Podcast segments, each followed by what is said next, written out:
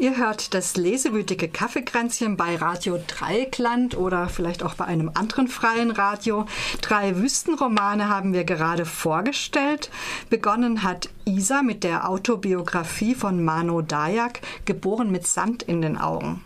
Dann kam Martina mit Wüstenmond von Federica de Cesco und last not least war da Sieglinde mit Wolfgang Herrndorfs Roman Sand. Ich habe ja eingangs schon angedeutet, dass die Wüste eine Landschaft ist, die unglaublich viele Projektionen und Zuschreibungen auf sich zieht. Zum Teil sicher auch eine Landschaft, die zu poetischen Beschreibungen und zu ehrfurchtsvoller Faszination verleitet.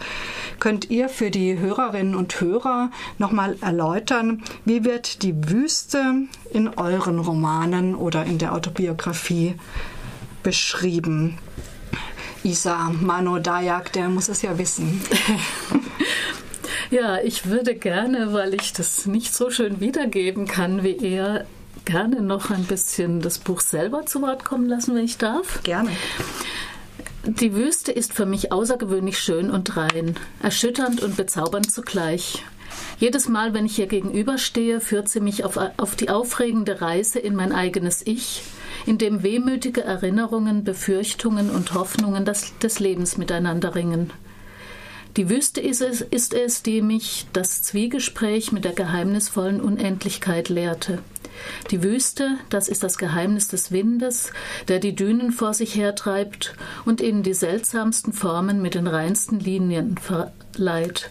Es ist das Geheimnis der Akazie, die verloren inmitten dieser grenzenlosen Sandflächen lebt, wie etwas, das in einer anderen Zeit hier vergessen wurde. Es ist das Geheimnis dieses Grasbüschels, das von nirgendwo herkam und das im überhitzten Sand wächst, zerstörbar und zäh zugleich. Es ist das Gras, das das geheimnisvolle Zeichen in den Sand malt, der Grashalm, der in meiner Vorstellung zur Feder der Geister geworden ist, die damit ebenso Botschaften wie Schicksalszeichen in den Sand ziehen.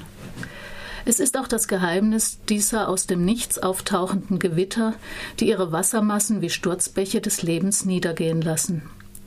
Es ist schließlich das Geheimnis der zerbrechlichen, graziösen Gazelle, ihrer flüchtigen Erscheinung, es ist das Geheimnis des Adax, des mächtigen Herrschers dieser Landschaft.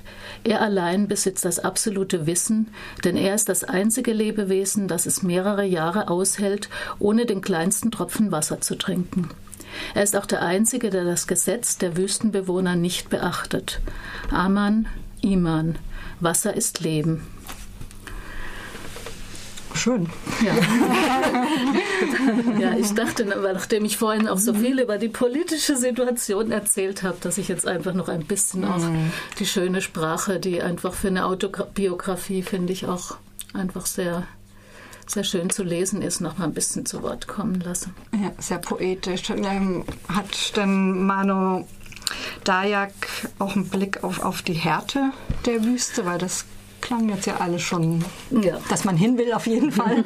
Klingt vielleicht auch wie der Rückblick von jemand, der dann natürlich auch nicht mehr der Härte ja. unumstritten ausgeliefert ist. Ähm, klar hat es ähm, eine gro einen großen Raum auch. Es ist klar, die Wüste ist ein Raum, wo eigentlich immer der Tod droht. Also er beschreibt es auch, dass es immer passieren kann, wenn sie unterwegs waren, äh, dass man irgendwo jemand findet, der verdurstet ist. Äh, Leuten, die halt einfach den nächsten Brunnen nicht mehr erreicht haben oder der Brunnen, an dem sie ankommen, hatte kein Wasser.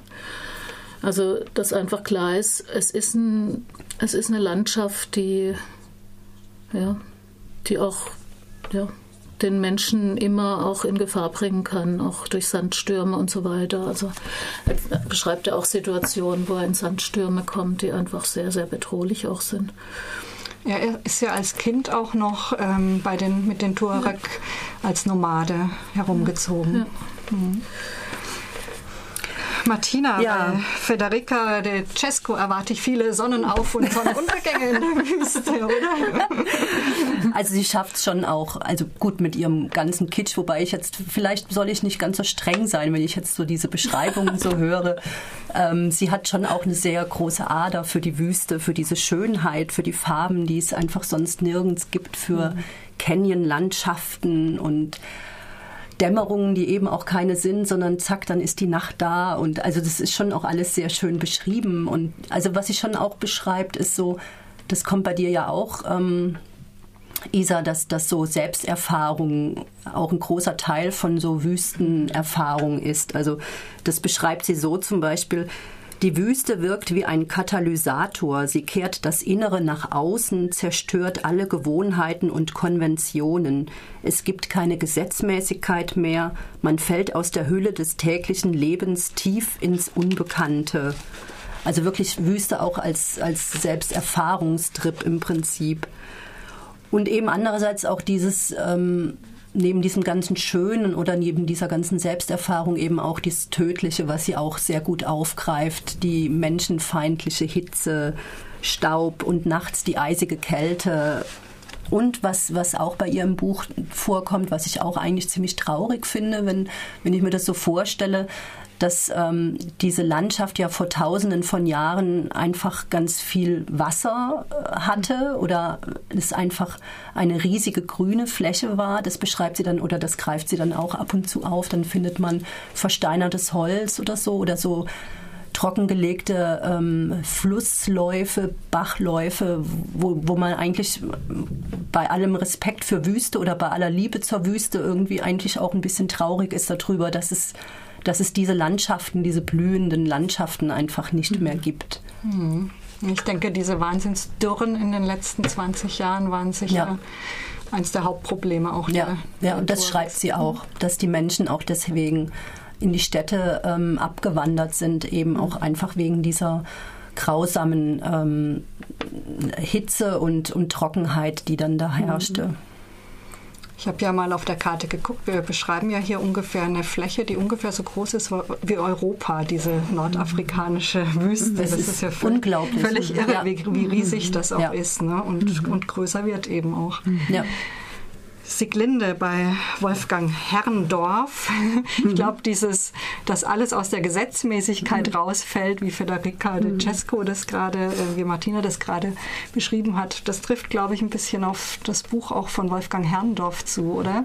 Ja, falls die Gesetzmäßigkeit nicht darin besteht, dass man äh, sich totschlagen, gegenseitig totschlagen okay. kann. aber, aber es gibt auch eine einzige Stelle, wo der Protagonist, der Karl, gezwungen ist, die Nacht in der Wüste zu verbringen, weil er nämlich diese beiden kleinen Kapseln im Sande verloren hat und auf den Sonnenaufgang warten muss, um sie mhm. wieder zu finden. Und da sieht er die Sterne über sich und denkt an das Universum und wie weit und hat so ein räumliches Vorstellungsvermögen und sieht die Flugzeuge über sich mit so viel Menschenleben an Bord und die Satelliten kreisen. Und das ist natürlich mit modernen äh, Bestandteilen und Dingen ausgestattet, aber auch eine sehr lyrische Geschichte. Sonst ist die Wüste eigentlich die Strecke, die zwischen Oase und Küstenstadt durch quert werden muss. Und das einzige Gebäude, das da ist, ist eine verlassene, äh, verlassenes Gehöft. Aber da ist eine illegale Schnapsbrennerei und darum ist es gut, dass die in der Wüste liegt. Aber sonst kann man dort gehen Menschen verschüttet, äh, äh, kann man Leute morden ohne Zeugen. Also es ist ein Ort der Gewalt und der Gefahr. Mhm. Und der Sandstürme natürlich auch. Mhm. Ich, ich glaube, später frage ich euch noch, es würde mich besonders bei dem Buch interessieren, warum er wohl die Wüste gewählt hat als Ort für seinen Agenten-Thriller. Aber äh, vielleicht vorher noch äh, würde mich interessieren die Menschen, die in euren Romanen vorkommen. Man kann ja schon sagen, dass Landschaften Menschen prägen. Ich glaube, das ist in den Bergen so, das ist am Meer so und es ist sicher auch in der Wüste so. Wie ist das in euren Romanen? Lässt sich da was erkennen? Wie die Wüste die Mentalität der Menschen beeinflusst, die in den Romanen vorkommen?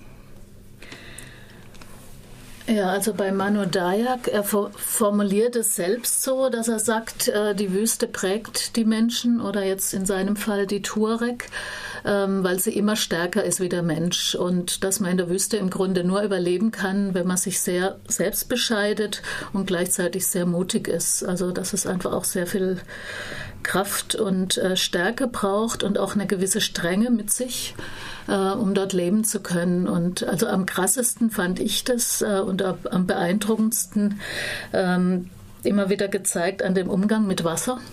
Also der Manu Dayak lernt es schon als kleines Kind, dass es eigentlich ähm, unter der Würde eines Tuaregs ist, unterwegs aus einer Flasche zu trinken. Also alle haben Wasser dabei, aber es ist einfach klar, ähm, ich durste, bis ich wirklich ähm, umfalle. Und dann greife ich erst zur Flasche. Oder also es ist einfach klar, es also einmal, als er als Kind dann unterwegs ist mit seinen Eltern, hält er das einfach nicht mehr aus und fängt dann irgendwann an zu schreien. Und äh, die Eltern geben ihm Wasser, aber ähm, in, in dem Schweigen, wie sie reagieren, ist klar, sie vermitteln ihm auch, ähm, ja, dass es eigentlich äh, nicht eines Tuareg würdig ist. So, ne? mhm. Und das fand ich irgendwie, hat für mich sehr viel ausgesagt, wie, wie dort auch ähm, umgegangen wird mit Bedürfnissen, mit, mit Gefühlen, sehr, sehr streng mit sich im Grunde. Mhm. Hat dann diese Selbstbescheidung dann auch damit zu tun, dass man eigentlich auch nicht genau weiß, wann das nächste Wasser kommt? Also praktisch auch so ein, so ein Einteilen von Wasser oder eher nicht so? In der Regel wissen die, wo der nächste Brunnen ja, eigentlich ist. Ne? Denke ich schon. Auch. Es ist nur könnte sein, der Brunnen hat mhm. kein Wasser, könnte sein, dass ein Sandsturm dazwischen kommt, irgendwas Unerwartetes, mhm. wo du dieses Wasser vielleicht noch brauchen kannst. Ne? Mhm. Also so kam das ein bisschen an. Oder einmal kommt dann ähm, ein Reisender alleine vorbei zu Besuch und da wird stundenlang äh, wird ihm kein Wasser angeboten, weil das wäre jetzt einfach ein erbärmlicher Almosen gewesen, ihm, ihm gleich Wasser anzugeben. Mhm. Ne? Also das ist so, ja. ja, obwohl die sehr, sehr gastfreundlich sind, aber es ist so eine ganz eigene Denkweise da drin, ne? so mhm. in dieser also sehr, sehr respektvoller Umgang miteinander, auch eine, es strahlt eine Wahnsinnsruhe auch, wie die miteinander umgehen. Aber diese Strenge, diese, ja, dass man einfach äh, Bedürfnisse total im Griff haben muss. Das zieht sich so durch ja. und das lernen die Kinder von klein auf. Also, und sich auch unabhängig gegenüber ja. diesem überlegenen Szenario da ja. zu machen. Ne? Mhm. Mhm. Mhm. Bei Federica de Cesco ist es eigentlich ähnlich, finde ich. Also sie beschreibt eben auch vor allem die Tuareg als sehr gastfreundlich und wenn, wenn irgendwo Menschen in der Wüste aufeinandertreffen oder wenn ein Tuareg äh, irgendwo äh, jemand in der Wüste sieht, wird natürlich gefragt, ob Hilfe gebraucht wird oder also das ist ganz selbstverständlich, dass das geguckt wird. So, sie beschreibt sie schon auch als sehr pragmatisch, zukunftsgewandt, sehr unsentimental, was sicherlich auch mit so einer Lebensweise zu tun hat, einfach eben oder dieser lebensfeindlichen Umgebung eben zu tun hat. Ähm, ich würde noch ein kurzes Zitat vorlesen von ihr. Diese Menschen, also die Tuareg, hatten den Hunger gekannt, den Durst, der die Lippen ausdörrt, aber ihre Herzen waren voller Poesie und die Weite des Himmels leuchtete in ihren Augen. Es gab manchmal Dürrezeiten und andere Katastrophen, auch Plünderzüge und Kriege, das gehörte dazu. Sie waren Imocha, die Freien. Sie waren Krieger und Dichter. Sie zogen Nutzen aus jeder sich bietenden Gelegenheit, daher überlebten sie. Ich finde, da steckt so ganz viel drin von auch eben so einem Pragmatismus oder so vieles gleichzeitig eben auch zu sein und einfach so die Gelegenheiten wirklich wahrzunehmen, wenn sie da sind. So. Wo mir das auch wie ein recht idealisierender Blick vorkommt. Mit also Sicherheit zum Beispiel auch. haben die Tuareg ja, ja, auch Sklaven äh, gehalten, haben ja. einen sehr starken Rassismus auch heute noch gegen äh, Schwarzafrikaner. Kommt das auch vor in Federico de Cesco oder?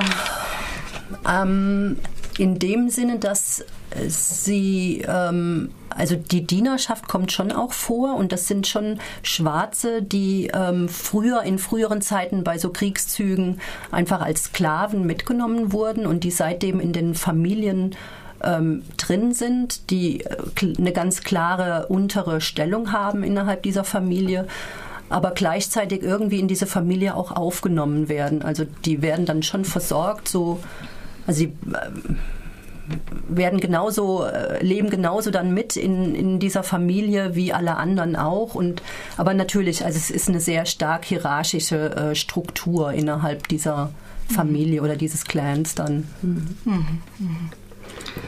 Bei Wolfgang Herrndorf ist der ist, er benutzt ja eigentlich eher die Wüste, denke ich, als so einen symbolischen Ort. Kann man da überhaupt was sagen darüber, wie es sie die Menschen prägt? Oder? Ganz wenig, ja. äh, weil die meisten Leute, die dort geboren sind, sind auch denaturiert, sind Terroristen oder Slumbewohner.